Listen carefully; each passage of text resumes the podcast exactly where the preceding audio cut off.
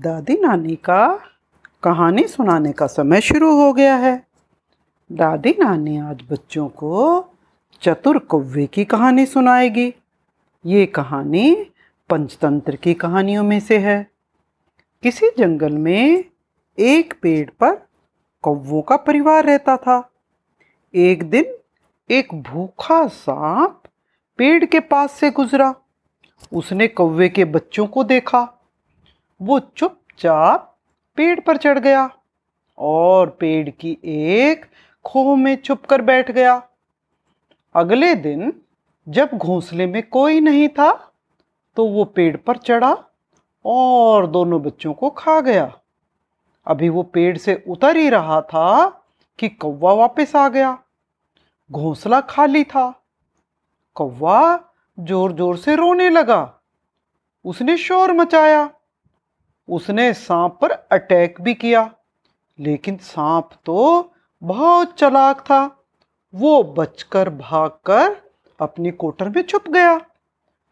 पिता कौवे ने डिसाइड किया कि वो सांप को सबक सिखा कर ही रहेगा। एक दिन उसने देखा राजकुमारी अपनी सहेलियों के साथ पास की नदी में नहा रही थी। उसके चारों ओर सिपाहियों का भारी पहरा था। उनके कपड़े, हार तथा गहने किनारे पर रखे थे। कौवे ने राजकुमारी का हार अपनी चोंच में उठा लिया और अपने घोंसले की ओर उड़ने लगा। कौवी भी काए काए करती उड़ने लगी।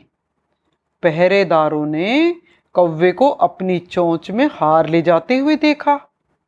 वे उसका पीछा करते करते पेड़ तक पहुँच गए। कौवे ने जल्दी से वो हार सांप के बिल के अंदर डाल दिया। सांप वहीं छुपा था।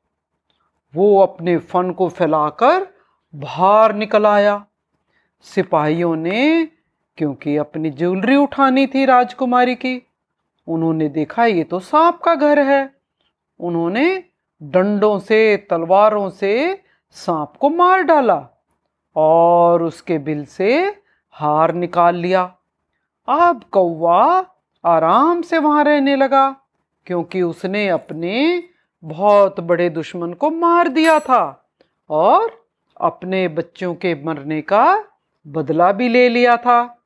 तो बच्चों, आज की कहानी यहीं ख़त्म होती है।